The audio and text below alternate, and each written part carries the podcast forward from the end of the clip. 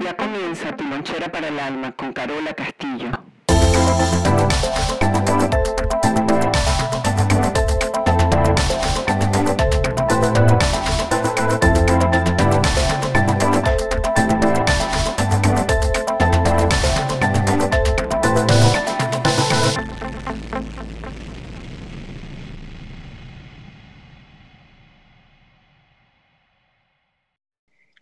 Estás, Pablo? Un, un, honor estar aquí contigo. Qué rico podernos ver en estas circunstancias de, de crecimiento y de poder compartir. Eh, quiere decir que hemos puesto la energía en el lugar correcto para crecer, así que estoy contenta. Así es, yo estoy, estaba haciendo cuentas hacia atrás, Lola, 13 años cumplimos este año desde que nos conocemos, un ciclo. Wow un comienzo de un ciclo, un buen número para reencontrarnos y para compartir inspiración por esta vía que de verdad me emociona, pionera de constelaciones familiares en Venezuela, en otros países también, fundadora del Instituto Vera Hellinger aquí, eh, creadora de, este, de esta metodología o nueva manera de conectar a los seres humanos con algo muy grande que se llama reconstructivas. Yo me prometí que no iba a contar nada que no hubiera vivido no iba a decir algo que no hubiese evaluado, que no hubiese experimentado, que no hubiese visto con mis propios ojos. Y pues eso es la, parte de esta invitación. que hay magos y hay magas y para mí Carola es la magia. Para mí Carola es, es esa posibilidad de ver otra realidad en esta misma realidad. Eso suena un poco difícil de comprender, pero es, es ver lo invisible.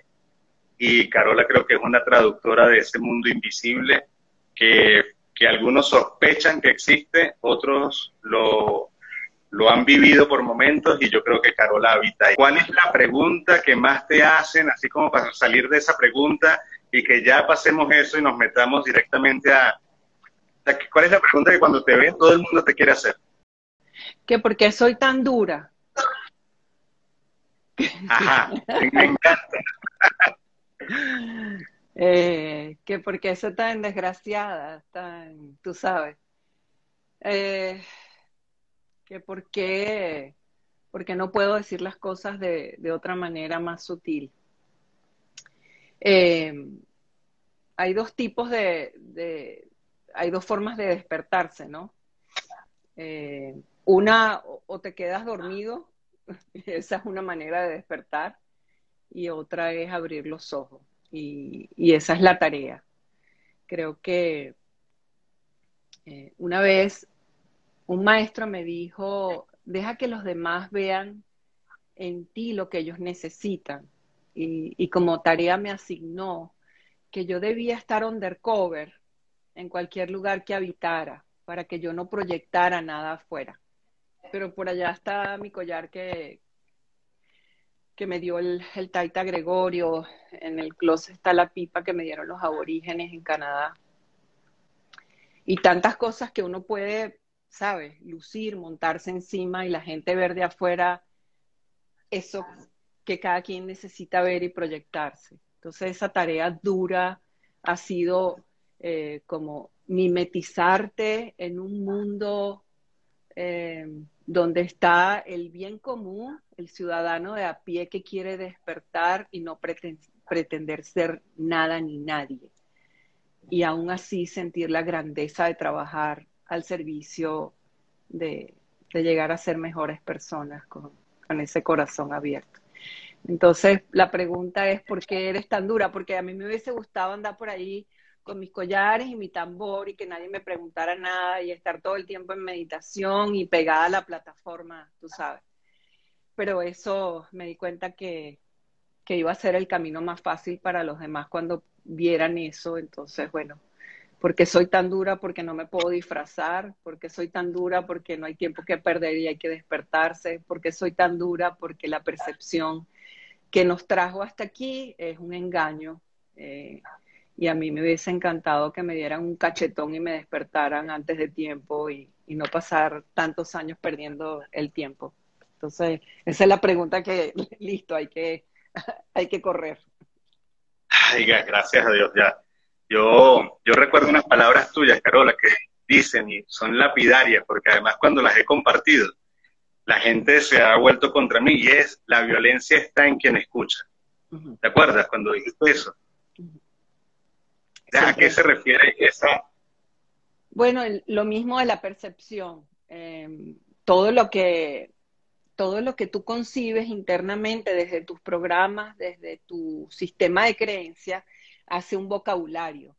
Por ejemplo, la palabra revelación significa apocalipsis, la palabra demonio significa dinamismo. Pero cuando tú aprendes de la palabra revelación desde la parte de la religión, tú quieres una revelación, pero resulta que la palabra revelación es un apocalipsis, un caos total. Entonces, eh, cuando la gente eh, cree que uno habla como de manera cifrada, ¿no? Entonces todas esas programaciones nos van llevando a un modelo que yo creo que conozco. Entonces, ¿por qué la violencia está en el que escucha? Porque si yo no transformo todo eso que está dentro de mí, todo ese sistema de creencias, todas las palabras memorizadas, todo me sigue fracturando porque nada se parece a lo que yo aprendí. Yo, yo siempre quiero lo mismo, yo no quiero que... Entonces supongamos que yo le tengo terror a la muerte o supongamos que le tenemos terror a que un hijo nos salga drogadicto. Eh, ya, yo, ya yo tengo todos esos terrores internos, todo ese sistema de creencias está pujando en mí y de repente me consigo a alguien afuera que me dice, te noto un poco demacrada inmediatamente tú no le dices a la persona gracias por tu comentario, el cual aprecio, sino que tú le dices, mira, este, quítate, quítate de enfrente, porque entonces ahí viene una violencia, porque no tolero escuchar algo diferente a lo aprendido y no quiero confrontar mis miedos, entonces sigo en lo mismo, no hay manera de cambiar. Entonces la violencia no está afuera, está, está con nosotros aquí adentro. Y la dimensión de lo que se va transformando en mí, yo voy ampliando como conocimiento, como sistema de creencia, como todo eso que me domesticó, va ampliando una percepción y un camino que llega simplemente a intuir. Y cuando intuyes, hay muchos ingredientes en, el, en la magia. Hay tres anécdotas que a mí me movieron el piso contigo.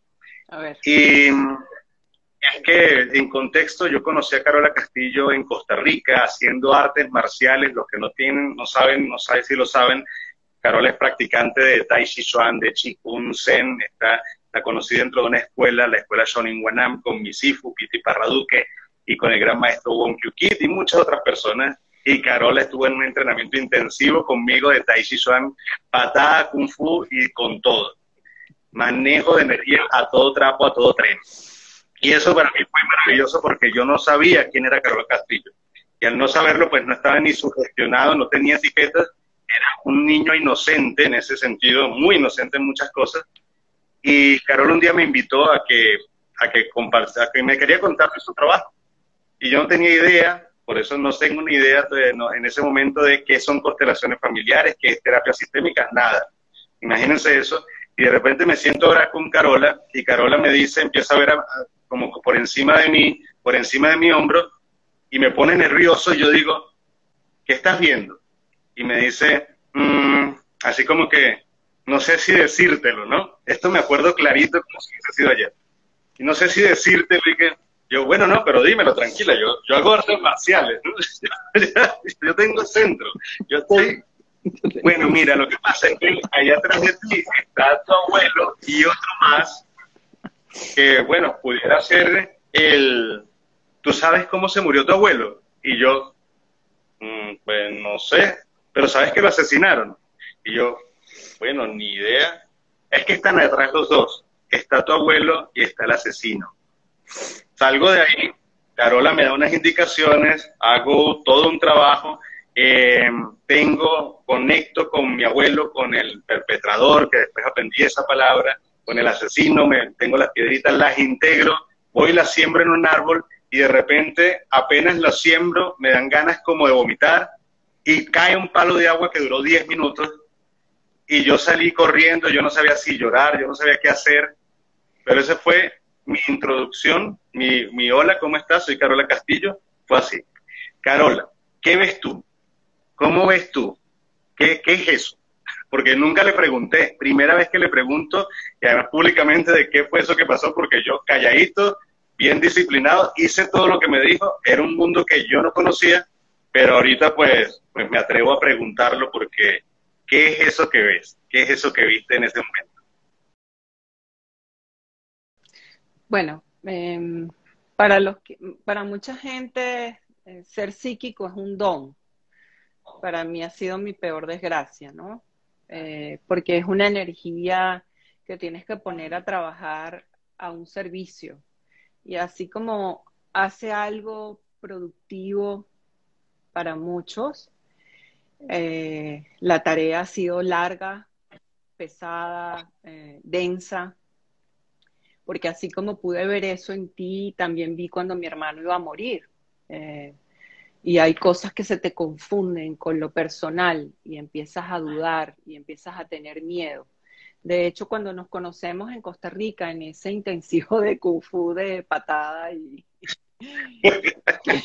que hicimos, yo venía de una crisis muy fuerte porque yo utilizaba las constelaciones familiares para hacer lo que sabía hacer. Y claro, la gente se asombraba muchísimo en el trabajo eh, y, preguntaba, pero ¿de dónde sacó esa pregunta? ¿Pero cómo vamos a aprender nosotros eso? Y yo decía, no, esto está buenísimo. Eh, yo utilizaba, y, ya tengo tiempo reconociéndolo, eh, y eso hizo que se transformara todo el trabajo y de ahí llegamos a las reconstructivas por el respeto a la energía y todo eso que siempre conversamos. Pero la capacidad de, de ver tiene que tener un sentido. Eh, yo siempre creo que los que no tenemos estructura somos psíquicos de pacotilla, porque si en verdad somos psíquicos y tenemos tanta fuerza y tanto poder con, las visiones que tenemos, ¿por no, ¿por qué no ayudamos más? Porque, por ejemplo, no hablamos de que venía un virus porque nadie nos escucha, porque entonces, claro, en el tiempo yo tuve que desaprender y darme cuenta que lo que la gente quería era una predicción eh, de, mi trabajo, de lo que yo hacía, y se querían ahorrar el trabajo.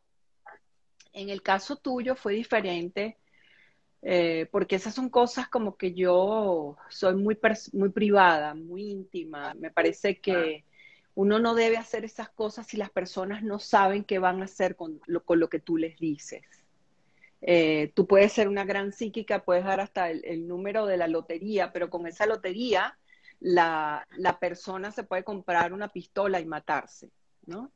Entonces, ¿dónde vamos a poner la energía y, y qué significaba hacer eso? Entonces, bueno, cuando estábamos en Costa Rica, yo estaba en ese proceso de ver cómo se manejaba la energía porque ya la energía empezaba a trabajar en contra mía. Eh, y yo tenía que bajarle dos a, eso que yo veía y que yo me daba cuenta que la gente no podía hacer nada. Eh, hoy en día puedo darme cuenta que cualquier cosa que aporte es porque la persona va a desarrollar lo que tú eres capaz de hacerle ver. En tu caso, muy en específico, al hablar de, tu abuelo y, y, de la persona que lo asesinó, tú fuiste, corroboraste la historia eh, pudiste empatar unos puntos que eran importantes para ti. Entonces yo creo que no todo el mundo está preparado para que tú seas psíquico. Eh, y la gente lo que quiere es saltarse ciertos puntos, alterar el orden de lo que les toca vivir. Entonces, bueno, eh, de ahí en adelante pude poner a través de la energía cómo voy a negociar lo que las personas llaman un don y cómo lo pongo a trabajar para que eso no vaya en contra de uno, ¿no? Porque no es, no es muy agradable. Yo creo que cuando uno verdaderamente tiene un don, uno no lo, no lo anuncia, no lo regala, no lo rifa, no lo, no lo, no lo procura, sino lo que yo entendí en el tiempo es que la gente tiene que trabajar lo que le toca a diario, tiene que echarle pierna a la vida eh, y esas predicciones o te condenan y te dan una, mala, una mala jugada muy maluca porque la gente eh, se va a sugestionar mucho como si fuera una hipnosis, ¿no? Entonces, si le dices a una persona quédate tranquila, te vas a quedar 10 años sola, pero va a aparecer el hombre de tu vida. Ay, no, Carola, 10 años no, 10 años es mucho tiempo. Entonces, eso no servía tampoco. O el hombre que te vas a encontrar te va a caer a palo, pero es el que más te va a amar. No, Carola, eso no me sirve tampoco. Entonces, nada servía, ¿no? Y la pregunta es entonces, cuando tú haces esa negociación en energía, que es entregar lo más sagrado que tú tienes, la persona tiene que ponerlo al servicio de sí mismo y de otras personas. Si no, es mejor guardar silencio. Es que eh, eh, el cuento fantástico pareciera ese, pero a mí lo que más me impactó fue que tú me hiciste la pregunta, ¿tú le has contado a alguien eso que tú ves?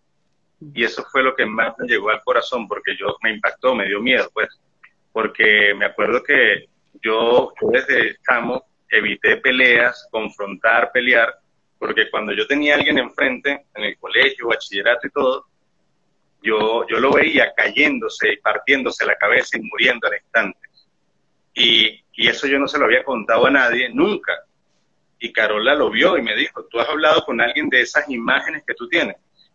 Y entonces, lo, a mí lo que me pareció extraordinario es poder en ese momento tener alguien con quien decirle algo que para mí era prohibido, que, o sea, era, yo me sentía que podía ser un psicópata, que podía hacer no sé qué cosas, esquizofrénico, no sé, pero que tenía un problema grave.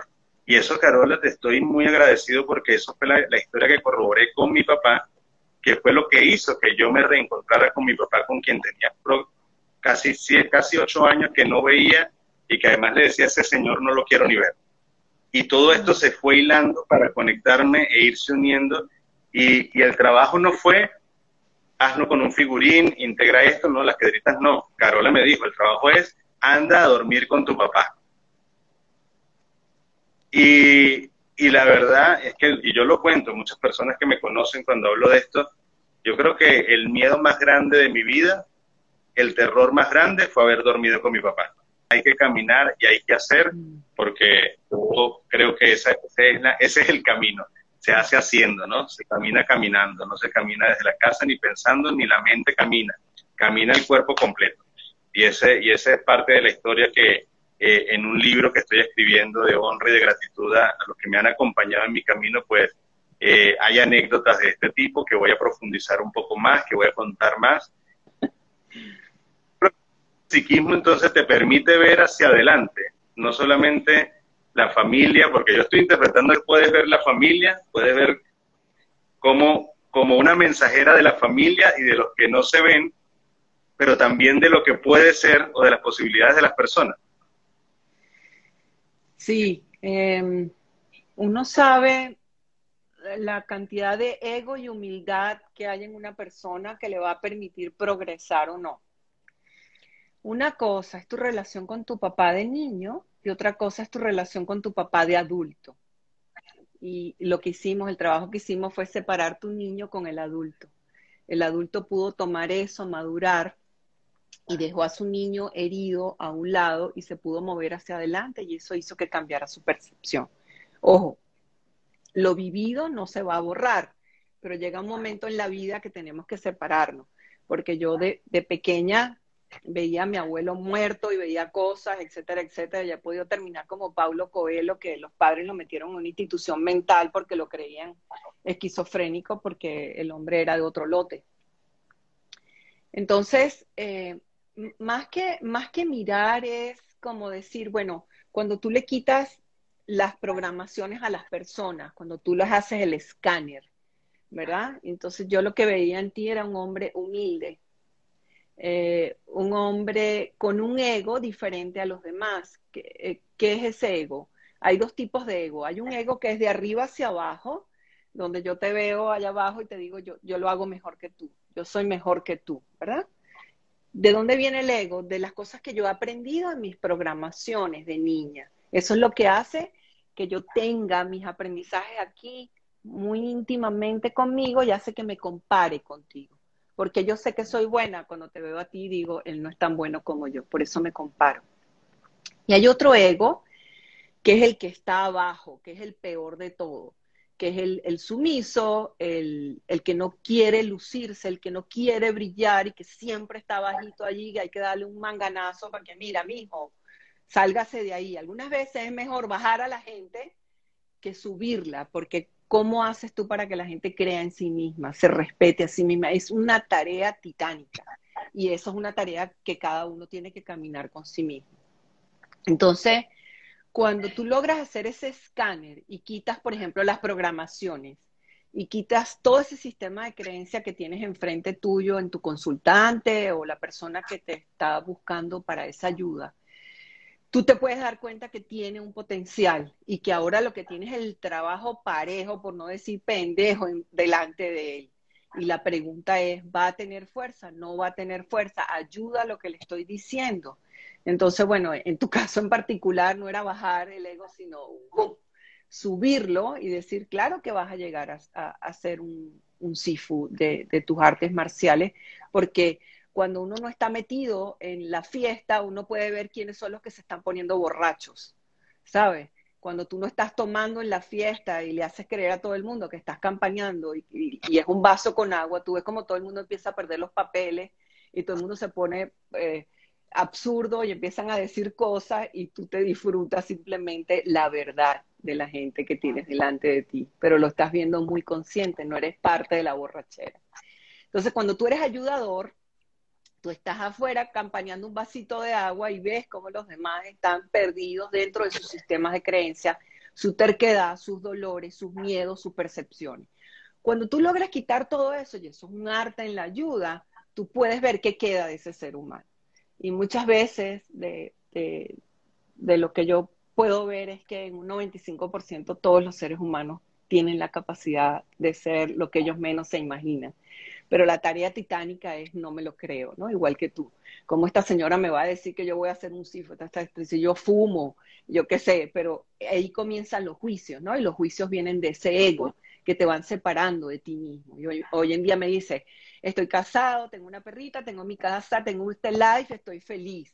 Claro, eso no lo puedes ver en el tiempo, pero si tú quitas o puedes alinear lo que está causando em, la disrupción, lo que está evitando que esa persona pueda sacar lo mejor de sí misma, ya estás haciendo un gran trabajo.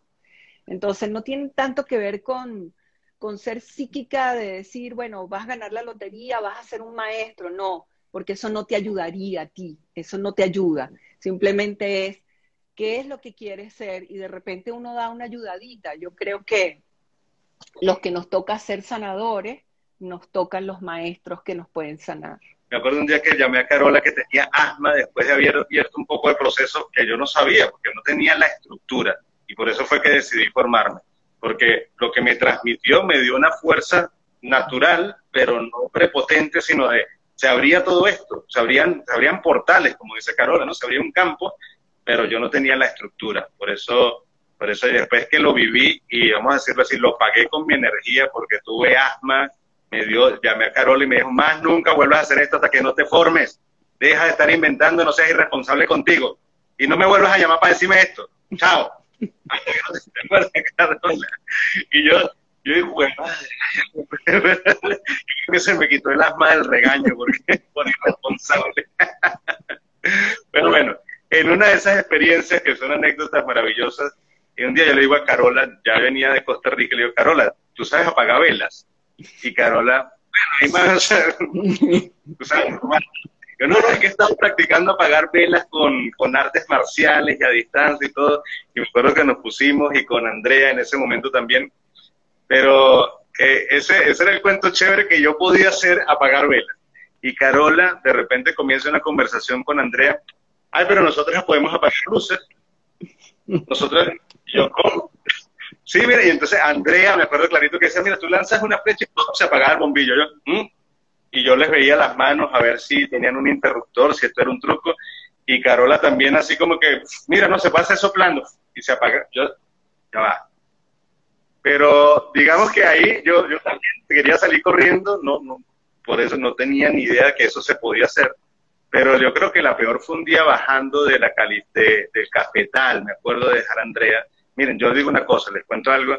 Yo, yo, yo Carola, yo te de chofer, pues, porque no me quiero perder de estas cosas, te tienes que ir, yo te llevo.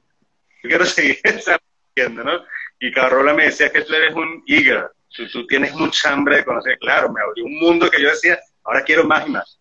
Pero el cuento fue que yo le digo a Carola, como buen gocho, soy montañero, le digo, ahí hay un poco y tú puedes, usted, puede apagar, eh, prender, un, no, no, es apagar una vela, no es apagar un bombillo, sino es prender un poste de luz. Y Carola me dice, ¿tú quieres ver?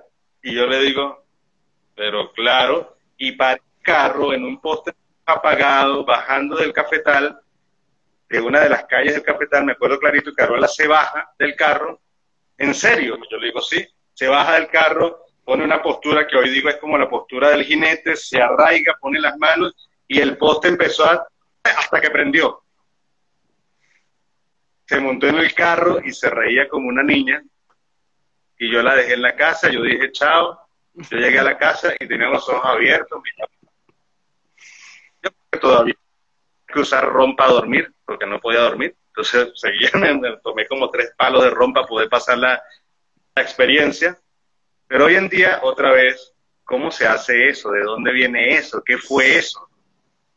Porque en el momento fue, ahorita yo veo, yo enseñándole a apagar luces y ella me enseñó a, alumbrar donde estaba oscuro. Y entonces ahorita comprendo mucho más cosas que pasaron, pero, pero es que eso para mí fue extraordinario. ¿Cómo se hace eso? ¿Qué es eso? Sabes que cuando me invitaste al live eh, y me dijiste que querías hablar de todo eso, eh, yo ahora tengo permiso de hablar porque acabo de entrar a mi tercera y gran última vuelta, ¿no? La primera vuelta es de 0 a 30 años, la segunda es de 30 a 60 y ahora tengo la experticia y sabiduría y responsabilidad de compartir cosas porque ya llegué a mis 60 años. Eh, y, y, cuando hablamos del live, yo dije, bueno, vamos a hacerlo porque a mí me encantaría entrar a mis talleres y decir, eh, buenos días, bueno, yo soy Carola Castillo y volar las luces, ¿no? Eh, como tú estás hablando, o, prender las luces. Pero, de nuevo, ¿no? Eh, creo que, y con todo respeto y amor te lo digo, la única manera de que tú te encauzaras en un aprendizaje era que respetaras a alguien que verdaderamente sabía manejar la energía. Entonces yo tuve que usar mis efectos especiales para decirte silencio, usted no sabe nada, respete, porque venías de un ataque de asma y tu, tus ganas, porque es que uno se vuelve como loco, pero es que yo creo que todos tenemos esa magia interna y cuando la vemos afuera decimos, ¿cómo lo hizo ella? No, ¿cómo lo puedo hacer yo? Porque también lo puedo hacer. La pregunta es, ¿Para qué lo voy a hacer? ¿Cuál es la finalidad y las consecuencias de lo que estoy haciendo? Y mira todos los años que han pasado para poderlo compartir en un live y ahí la gente está diciendo, yo no sabía que ella hacía eso. Y hoy en día, bueno, mucho de mi trabajo está undercover porque no me gusta, eh, de nuevo, ¿qué es una transmisión de conocimiento? Es alguien que tiene responsabilidad para destruir algo y lo va a saber cómo construir lo voy a volver a decir, ¿qué es transmisión de conocimiento? Yo siempre estoy buscando a los responsables que sepan destruir para ver cómo van a construir. Porque destruir lo haces en un segundo, pero construir puede llevarte varias vidas. Entonces no es fácil entregar herramientas a alguien que simplemente dice yo lo quiero hacer, porque yo te podía haber enseñado cómo prender la luz, pero la pregunta es, tú tenías la fuerza, tenías las herramientas, tenías el principio y el respeto. Y algunas veces, cada vez que tú te expones en esa transmisión de conocimiento, tú pierdes algo. Yo pierdo algo cuando hago eso, pierdo algo energéticamente, porque eso es algo que se entrega, que es algo muy sagrado, es algo que tal vez tú traes de otros lugares, lo has tenido que pulir en esta vida y te ha costado tanto. Y no hay nada más riesgoso que entregarle a una persona una pastilla sin haber transcurrido el proceso de lo que necesita sanar. Entonces, en, ¿qué, era, ¿qué es prender un poste? Wow, o sea, imagínate. Primero era bajarte dos a ti y decirte, hey niño, em, eh, bueno, porque estabas, eso que decías, ¿no? Eager, esas ganas. Y ahora que tenemos tanto tiempo, cada quien por su camino, y ahora tienes tus alumnos y, y, ahora eres un SIFU, ahora me entiendes más que nunca, ¿no? De qué me sirve entregarte una herramienta. Y muchas veces lo que para mí es normal, para los demás es, es algo increíble. Yo no entiendo eso tampoco, ¿no? Lo que es así como, bueno, tú apagas vela, bueno, yo, mira, yo, yo puedo hacer esto, ¿no? Y hablando de Andrea, que, que es mi hija, eh, que pudimos compartir con ella, eh, ver que ella también tenía ese don, canalizárselo, porque mis padres echaron a correr y dijeron, ¿qué vamos a hacer con esta? No, vamos, eso no existe, no existe, hasta que yo entré en un loop de agonía a ver qué iba a hacer con todo eso y eso ha sido el, crecimiento. Entonces, una herramienta tiene una utilidad, es peligrosa si no, si no se usa con responsabilidad. Y antes de adquirir una transmisión de conocimiento con algo que nos están dando, tenemos que preguntarnos cuáles van a ser las consecuencias de lo que yo voy a entregar aquí. Porque como sea empleada la herramienta, te llegan las consecuencias a ti. Es como si tú absorbes o chupas de una fuente y de esa fuente tú tomas y pasas y cuando pasas, tú no te puedes librar. Estamos todos interconectados y cada cosa que tú haces está conectada conmigo. Y lo que está conectada conmigo está con lo que me, los que me pasaron la herramienta a mí. Entonces, uno se puede sentar y decir, bueno, vamos a hacer ejercicios de intuición, vamos a hacer ejercicios, pero la pregunta es, ¿para qué? ¿Para qué quieres esto? Si, si eres un gordo de mierda y no has podido adelgazar, si, si, no tienes estructura, si no te puedes ni siquiera levantar temprano a cuidar una tortuguita que se te murió en los 15 días que te regalaron, ¿cómo le vas a entregar tus herramientas a una persona que ni siquiera se cuida a sí mismo? Entonces eso hace que uno se vaya eh, retirando, alejando y entonces, bueno, ¿cuál es la tarea? Salir a enseñar como una persona mortal, normal y empezar a echar el ojo, decir, esta puede, este va a aguantar, este va a aguantar el palo, este va a aguantar y a este es el que le voy a pasar los conocimientos. Yo, yo, o sea, me hace recordar, volver al corazón ese momento y, y sí, es verdad, tenía ese deseo de cómo aprender cosas, cómo asombrar a los demás, estando vacío por dentro, porque esa era mi verdad en ese momento, estaba vacío, o sea, quería hacer cosas por fuera para ser reconocido, para, no sé, para ser visto de alguna manera, y estando muy solo por dentro, estando muy vacío por dentro. Entonces, y yo creo que eso se llenó con, con ese trabajo de reconstructiva, que es el, ya nos quedan 10 minutos, pero... no, pues este, podemos, podemos pasarnos un poquito más. Porque a mí, como, como, como estudié este camino de las artes internas y donde conocí a Carola del Chikun, manejo de la energía, el Tai Chi Chuan, me acuerdo de una historia con mis hijos que yo era así todo eager también, ¿no? Los puntos de la muerte en Ding Mac, donde se paraliza esto. Y, y mi hijo me agarró un día y me, dijo, claro que te, que me enseñara, claro que te puedo enseñar. Pero antes de enseñarte a paralizar a una persona con los puntos, te voy a enseñar a sanar. Mira, me dan ganas de llorar porque me dijo lo mismo. Antes de aprender a destruir, aprende a construir, aprende a sanar primero. Porque lo mismo que se puede usar para destruir el Ding Mac y esos puntos, es lo mismo que se usa para sanar, es lo mismo que se usa para acompañar al otro y generarle valor al otro. Y esa, esa, eso que dijiste ahorita me, hizo recordar eso, ¿no? Esa, esa gran ¿Sabes que Hay, hay una línea muy delgada, porque nosotros aparentamos más lo que queremos ser que lo que verdaderamente somos. Y en esa apariencia hay más supervivencia que corazón. La supervivencia no nos conecta con nada. Lo que queremos es gratificación eh, inmediata, instantánea, como si fuéramos unos animalitos que bajamos una palanca y nos sale la galletica, ¿no? Entonces hay que tener mucho cuidado. Eh, es muy fácil que te llamen maestro, es muy sencillo, pero el que te llama maestro es porque sabe que todavía está jugando con esas fuerzas que pueden ir en contra, ¿no? Eh, yo siempre digo, porque yo no enseño con otro maestro al lado mío, porque tú cuando vas a la comunidad indígena, tú no ves a dos chamanes trabajando al mismo tiempo. Eso, o sea, eso sería...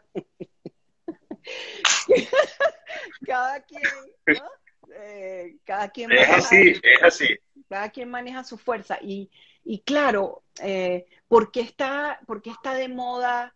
Eh, bueno, un poco viejo, ¿no? Pero por ejemplo, Harry Potter, todas estas series que ves en Netflix, es la magia, es este poder, es, eso lo puede manejar todo el mundo, pero yo no puedo acceder a planos elevados de conciencia de nuevo si estoy brava con mi mamá. o sea, eso hace un cortocircuito en el ser humano tan peligroso. O sea, tú tienes que desapegarte primero de todo, desapegarte de todo y de todos. Tienes que estar dispuesto a perderlo todo. Y ese es el primer paso del iniciado. Y la pregunta es, ¿estamos dispuestos a eso? Y si alguien me dice, Carola, ¿cómo se apaga la luz y cómo se prende? Mi, pregunta es, ¿estás dispuesto a, caminar contigo mismo, a encender tu luz interna? Y si eso se demuestra en el camino, tú le puedes dar herramientas a cualquiera. Pero de nuevo, ¿no? Las emociones, los pensamientos, la sed de poder. Supervivencia es poder y todo el mundo quiere poder para sobrevivir. Cuando tú sueltas la supervivencia, y no es nihilismo que no, no me importa nada, no, no, no, es que verdaderamente te importa y estás en silencio, ahí en un rincón, acechando, pasando herramientas y viendo cómo van a calar en el otro.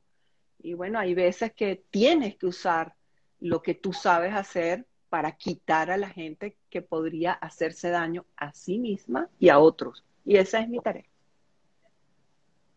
Yo, uniendo como ese pensamiento circular, en ese tejido circular que, que, tú conoces muy bien de, lo, de los chamanes, de los indígenas, que, que van hilando, hilando y vuelven y dan la vuelta, pues me acuerdo que gracias a ti, pues yo, yo, yo me dejé mamar gallo.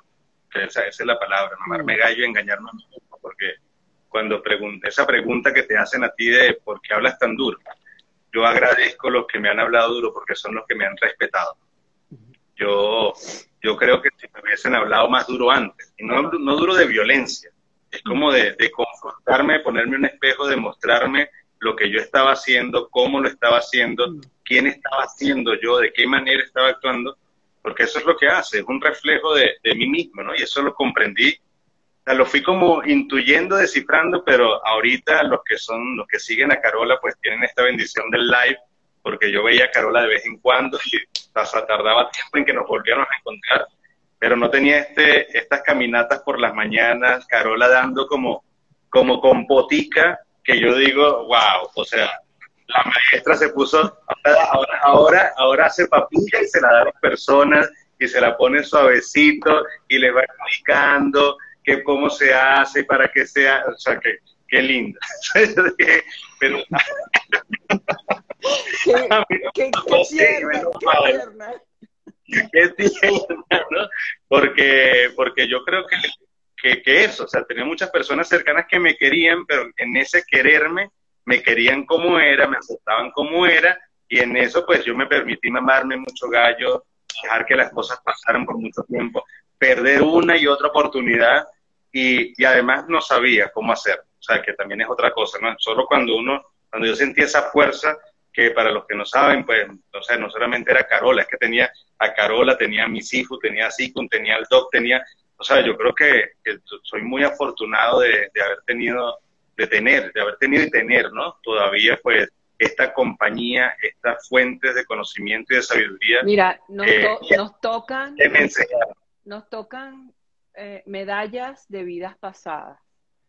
Las primeras medallas que nos tocan son los padres que nos dan en esta vuelta y las segundas medallas son los maestros que nos tocan. Y cada quien tiene el maestro que se merece. Em, a ver, cuando pasas a ser maestro tú? Te tienes que morir primero. Eh, cuando tú te mueres, es, es impresionante, o sea, saltas a la fama. Eh, lo que dijo aquel día, lo que habló aquel día, porque los maestros ponemos en supervivencia a los iniciados y los padres también. Y la fuerza más grande es aprender a vivir. Entonces, cuando tú decides un camino, cuidado, cuidado, porque lo que vas a decidir es primero deconstruirte completamente de lo que tú creíste. Cuando yo viví con los mamos en la Sierra Nevada de Santa Marta, yo me volé, como dices tú, me volé Ahí no había principio, no había fin, no había nada que tuviera estructura, estaba volada totalmente. Mi nombre es Atigundigua, que significa madre de la selva. Yo hice un bautizo en las piedras y ese era el gran mundo, pero yo me di cuenta como el papagayo, ¿no? Como el cometa, ¿dónde carajo está mi cable? Me estoy volando y qué hago aquí, ¿no? Y regresar y aterrizar y transmitir todo ese conocimiento con estructura es levántate temprano y bañate con agua fría. Y ahí estamos dando un legado como embajadora de los pueblos, pueblos indígenas, un conocimiento y la gente, pero ¿por qué? Porque ahorita es macabra la oferta y eso me encanta porque la gente tiene derecho a perderse más. Y mientras más perdido estás, tienes más tarea que hacer esa, eso me, me, recuerda, Carola, que estaba pensando ahorita lo, lo, mi experiencia con reconstructivas, que eso era lo que iba a decir, no a tejer, lo que yo decía, o sea, qué capacidad de manejo de energía, porque claro, yo venía del chikun, donde hay una transmisión de energía, un enseñar a fluir, y en ese fluir es donde ocurre la sanación, la liberación, la catarsis, pero se fluye con un tipo de energía que uno, que uno genera e invita a través de una mano un ejercicio. Y eso, eso ya es un nivel como avanzado y alto cuando uno hace chikun, porque es personal y un sifu pues lo que hace es abrirle la puerta a uno para iniciarlo en ese camino. Ahora, cuando yo entré a reconstructivas, que era todos contra todos, o sea, era, era, era la gente dejaba de ser personas y se convertía en energía pura. O sea, era el manejo de la energía, pero yo le puedo llamar así como manejo de la energía salvaje, es una energía como de... violenta. violenta. de mucha, violenta. Que, que yo digo, wow, o sea, este nivel de manejo de la energía, de expresión de la energía, de manifestación, además, pues delimitado por un tirro, para los que creían que era con un tirro, pero habían paredes de energía la gente no se sale, eh, o sea, se llegan a unos niveles de, sacar esa violencia interior. O sea, yo, yo esto lo, traigo ahorita, Carola, porque me han venido muchas personas que vienen o de constelaciones o de otros tipos de terapias que quieren copiar la técnica y a mí me dicen, me preguntan, ¿qué opinas tú de las constelaciones? ¿Qué opinas tú de las... Yo le dije, yo no opino de los caminos, porque yo, el tema es la persona que lo da. El tema es quién tiene la capacidad de sostener esa energía. Porque mm. cuando la de Chikun, tú que estuviste en eso, mucha gente dice, ah, este es un ejercicio fácil, ¿a quién se lo puedo enseñar? Y esto no es yoga, no es así como que yo lo enseño, o sea, y, es de mucho respeto y gracias a Dios se mantiene con ese respeto y, yo quiero seguir transmitiendo eso. Pero a donde voy es que eh, las personas que, que buscan este trabajo de reconstructivas, que sea por chisme, es lo que es la invitación a, es un trabajo energético, que voy a usar una palabra, es un trabajo energético que da un camino directo a lo que Alan Watts y nuestro queridísimo doctor Lee llamaba la metanoia. Entonces, que de esto vamos a profundizar en otro, pero, pero ¿qué pasa ahí reconstructivas, Carola? Que yo sé que es tu legado. Creo que terminó como, o sea, yo creo que conocí a Carola y hice así, pum, hice constelaciones, pum, pero de repente reconstructiva y fue pues y no solo me volé, sino que además ahí Carola sacó la espada senadora y hasta aquí. Deja de estar pues deja de arma tu camino, a veces no te quiero ver al lado. O sea, no fue así de bonito, yo lo estoy diciendo bonito, pero ya va, yo pasé como un mes en Guayabao, como un mes de, de no saber qué hacer, perdido, sin piso, sin nada. O sea, Carola Castillo me había cortado cualquier relación con ella, me había... Y, yo lo único de lo que me agarraba era la violencia está en el que escucha. La violencia está, era como... Entonces era de a dónde me agarro. Y además que fue un momento donde fue caro la escuela, fueron muchas cosas. Y la reconstructiva fue lo que a mí me dio la fuerza de, o sea, ahora estoy conmigo y, y, y, no tengo de más dónde agarrarme. Y ahora voy a labrar Cuéntanos un poco de qué sucede energéticamente, lo que puedas en esa reconstrucción. Sí, bueno, ha sido el, el, yo creo que el camino de varias vidas. Y, el tránsito de esta, ¿no? Porque yo no creo que una herramienta de, esa magnitud pueda surgir en una sola vida. Eh, es mi experiencia por lo que he podido aprender de mis maestros y, de energía y todo lo que he tenido que estudiar y viajar y vivir.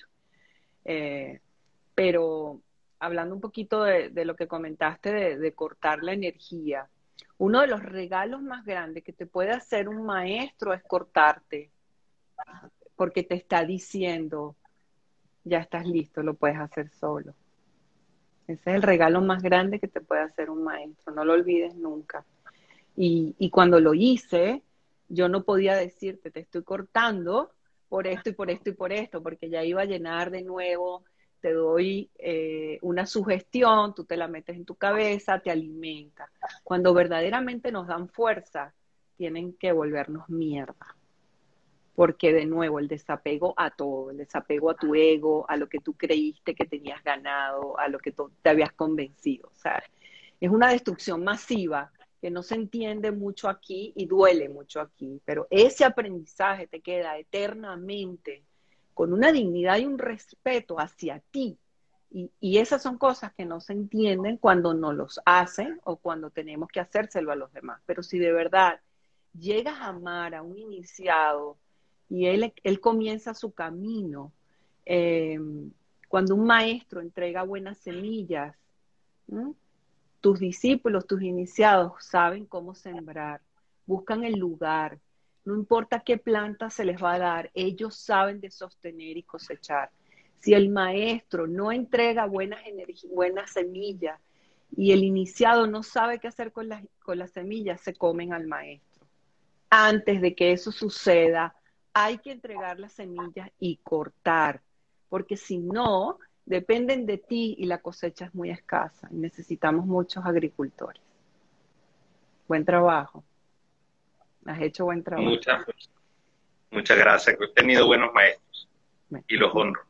Entonces, las reconstructivas, eh, wow. Em, bueno, yo creo que es el, combo de McDonald's, la cajita feliz, ¿no? Hasta con juguetico y todo. Creo que tiene sus pilares, claro que tiene sus pilares y he tenido que estudiar mucho porque, wow, nadie lo cree, ¿no? Em, cuando surgen las constelaciones, y yo me apego al maestro Hellinger, eh, teníamos siempre estas conversaciones undercover, ¿no? Eh, undercover quería decir que, bueno, que, él también eh, no sabía muchas cosas de lo que estaba sucediendo, ¿no? Y eso fue para mí un, regalo maravilloso cuando le pude presentar las reconstructivas, porque de nuevo estamos haciendo algo y cuando tú eres entrepreneur, cuando tú eres pionero, tú vas delante de la lanza, cuando tú vas a evolucionar una herramienta, tú no sabes dónde carajo vas a caer, no sabes nada, sino que vas en la oscuridad así, pero tienes fuerza interna y dice, el viaje es oscuro, estoy asustada, no sé dónde voy a aterrizar, pero confías en que ese es el camino. Entonces, cuando tú eres pionero y, apuestas a la evolución, ese es el camino el que, el que dice, bueno, esta es la herramienta y yo no sé dónde va a aterrizar, yo no sé cómo lo voy a hacer, no me interesa nada. Pero una vez que tú aterrizas y le das estructura, de repente viene el resto de los pobladores porque hay una buena comunidad, porque tiene un rito cerca y tiene agüita y tiene un mercadito, ¿no? Pero ya tú pasaste las verdes. Entonces, para poder evolucionar como sanadora, como, como facilitadora, como maestra, como algo, llega un momento en que tú tienes un, techo y ese techo se llama, coño, aquí hay más. Y esto yo lo estoy repitiendo y cada vez que salgo de mi trabajo salgo con menos energía y no con más energía. Y el momento crítico para mí fue el día en República Dominicana, en un taller, una chica me preguntó algo y yo dije dentro de mí, ah, qué fastidio, esto es lo mismo. Y no habían pasado cinco segundos cuando yo me empecé a torcer las manos, la cara.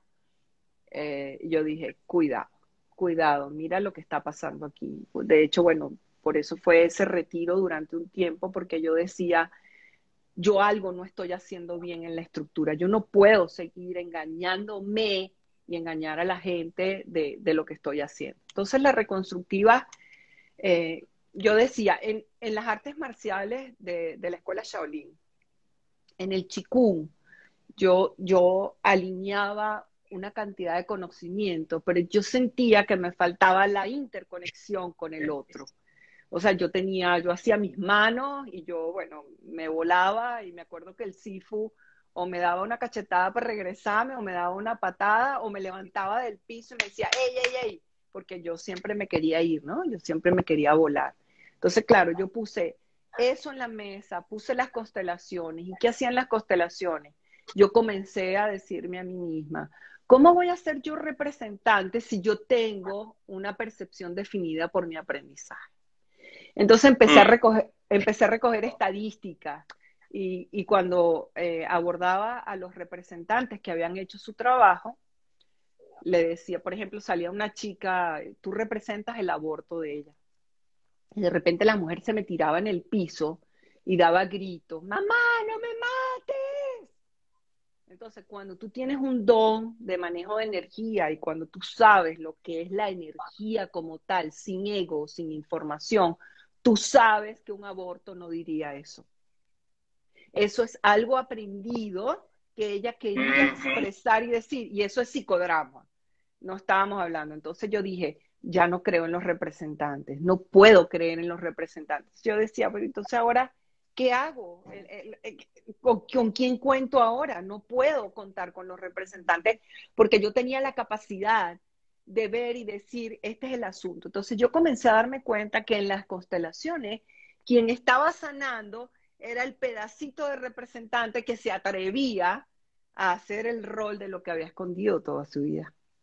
Llámese incesto, abuso, corrupción, asesinato, aborto, todo lo negro, ¿verdad? Porque en las constelaciones levantan la mano solamente los ángeles y los arcángeles. Nadie te va a levantar la mano en un taller y te va a decir, yo estoy abusando a mi hija, ¿verdad? Te van a decir, mi empresa va mal, tengo mala relación con mi mamá, pero como yo tenía la desgracia de este don de poder leer a la gente y decía, e, ese no es el caso. Entonces, dentro de mí había mucha controversia, mucha. Y después, bueno, cuando estuve con las plantas sagradas, que fue la guinda, yo diría eh, lo que llamamos mi proceso personal como ser humano de, ver, eh, oler, eh, describir todas estas sensaciones paranormales, ¿no? Más allá, más allá de los sentidos, eh, tener esa intuición tan desarrollada y decir, esto no es así, esto no es como me lo están contando.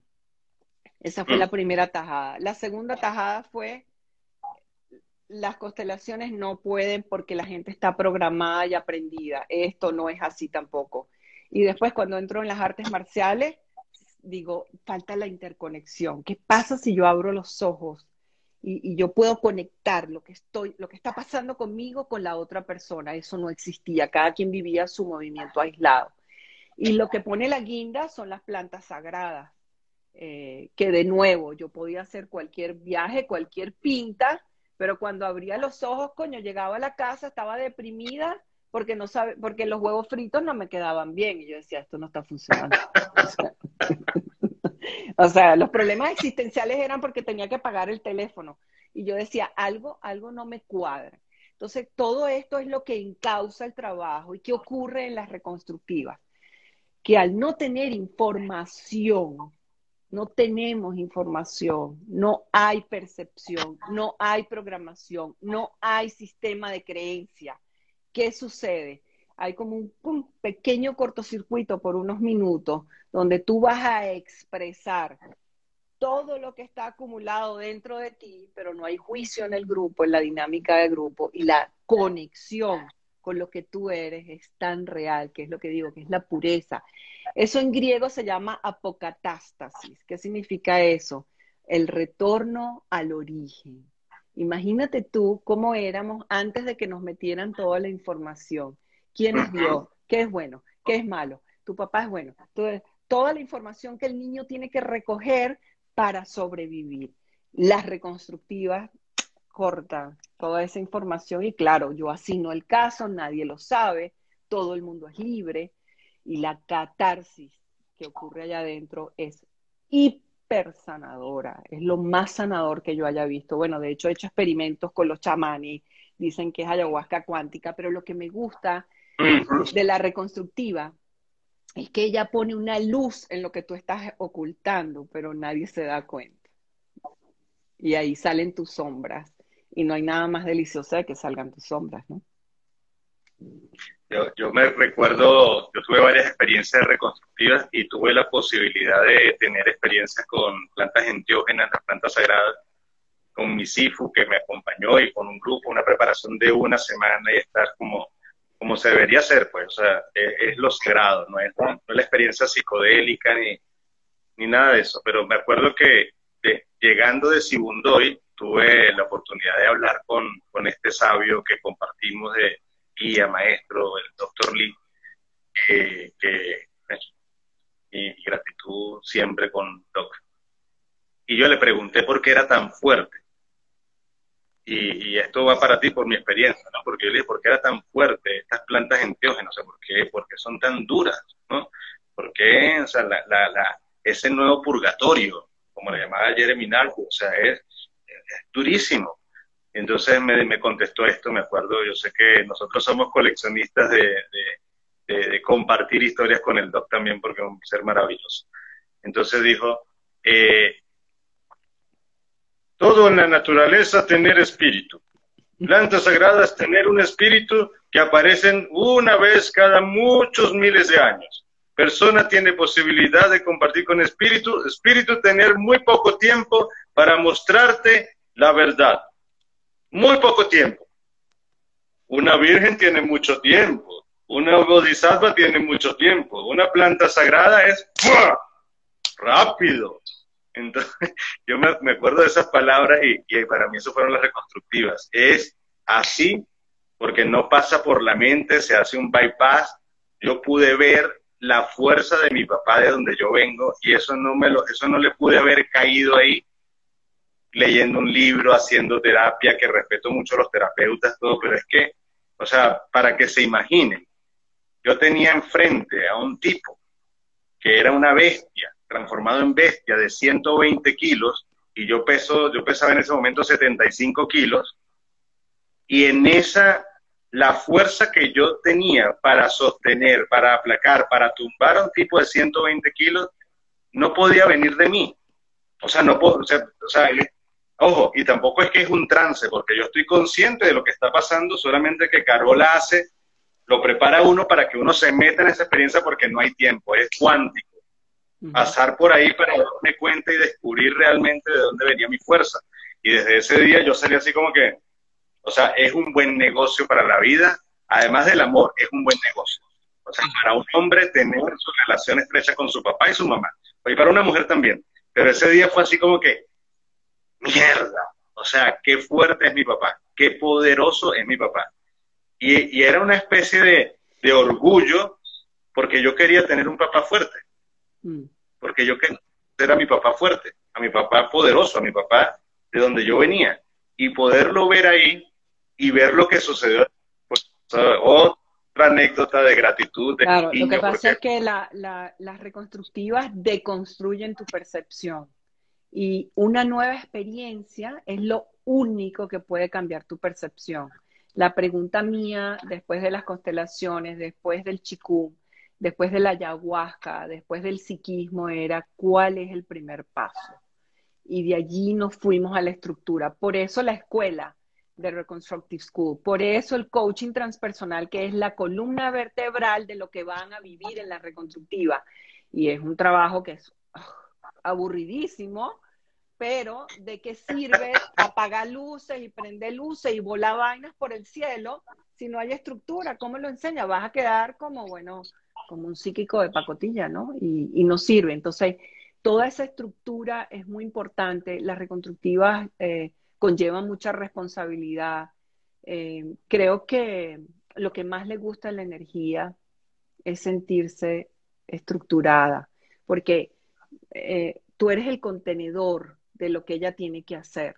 De la manera que yo siempre lo vi fue como tú eres lavadora, vamos a conectarte a la energía. Yo quito la lavadora y yo soy, a ver, un equipo de sonido y me conecto a la pared. pero tú lavas y yo toco música.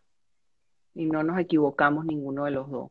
Entonces, tener una persona que no tenga conocimiento es que yo me puedo pegar a la energía, pero al final no sé si soy lavadora o equipo de sonido. Y hay que mm. tener, y esa es, lo único que yo digo es, ok, todo el mundo tiene la herramienta que se merece, el terapeuta que se merece, pero hoy en día, como dije antes, la oferta es más grande para que te pierdas más. No es como antes que la, la Sabina, el, el boom del chamanismo, Carlos Castañeda, ¿sabes? Todo el mundo iba en una dirección, ahora es el Santo Daime, la ayahuasca, eh, vamos, vamos, vamos, vamos. Entonces ya no sabemos si estamos haciendo turismo espiritual o si verdadera. Entonces, la oferta es tan grande que la gente está cayendo como moscas en cualquier cosita que consiguen y no terminan haciendo lo que tienen que hacer. Cuando ellos renuncian, no renuncian a ti, están renunciando a ellos. Se cansan de ellos porque no obtuvieron lo que querían y ahí posiblemente estaba la oportunidad de que algo surgiera. Entonces, hay, hay, mucho que está implicado, pero hoy en día yo creo que una herramienta espiritual, lo más grande es que tenga una estructura en la tierra. Si no tiene estructura, es mejor que no te metas ahí. Porque, porque no va a servir. O sea, ¿de qué me sirve a mí eh, decirte que yo puedo prender la luz si no tengo el poste. El poste es la estructura. Yo te puedo mostrar las cosas, pero físicamente, tú vas a ver es lo físico. Ok, las reconstructivas te enseñan del mundo invisible, no de lo visible. Y para eso tienes que tener entrenamiento, porque es muy fácil levantar un grupo y poner a una gentecita allí. Es muy fácil, pero es muy difícil el manejo de energía para que esa energía vaya al lugar que se pueda aprovechar como conocimiento. Yo siempre digo, las reconstructivas mal empleadas terminan siendo una clase de aeróbics. Y uno, y dos, y esa vaina, claro, la gente va a decir, eso no me sirvió para nada. Ah, entonces mira, posiblemente no nos metimos por donde era.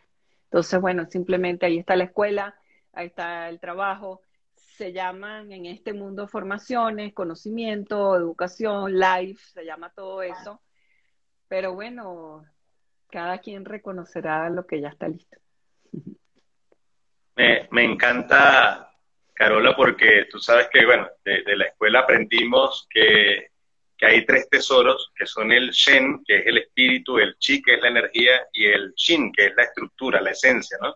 Entonces yo puedo ver esa, esa conexión entre la esencia, la estructura, que cuando uno hace artes marciales, pues son 10.000 patadas, no son aproximadamente 10.000, no, son 10.000.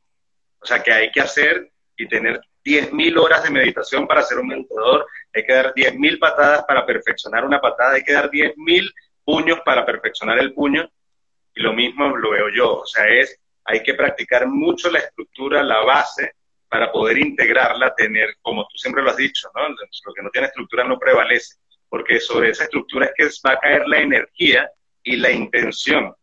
Y, yo, yo te, yo quiero decir algo que, lo siento ahorita, es que yo aprendí que hay tres tipos de maestros de Kung Fu.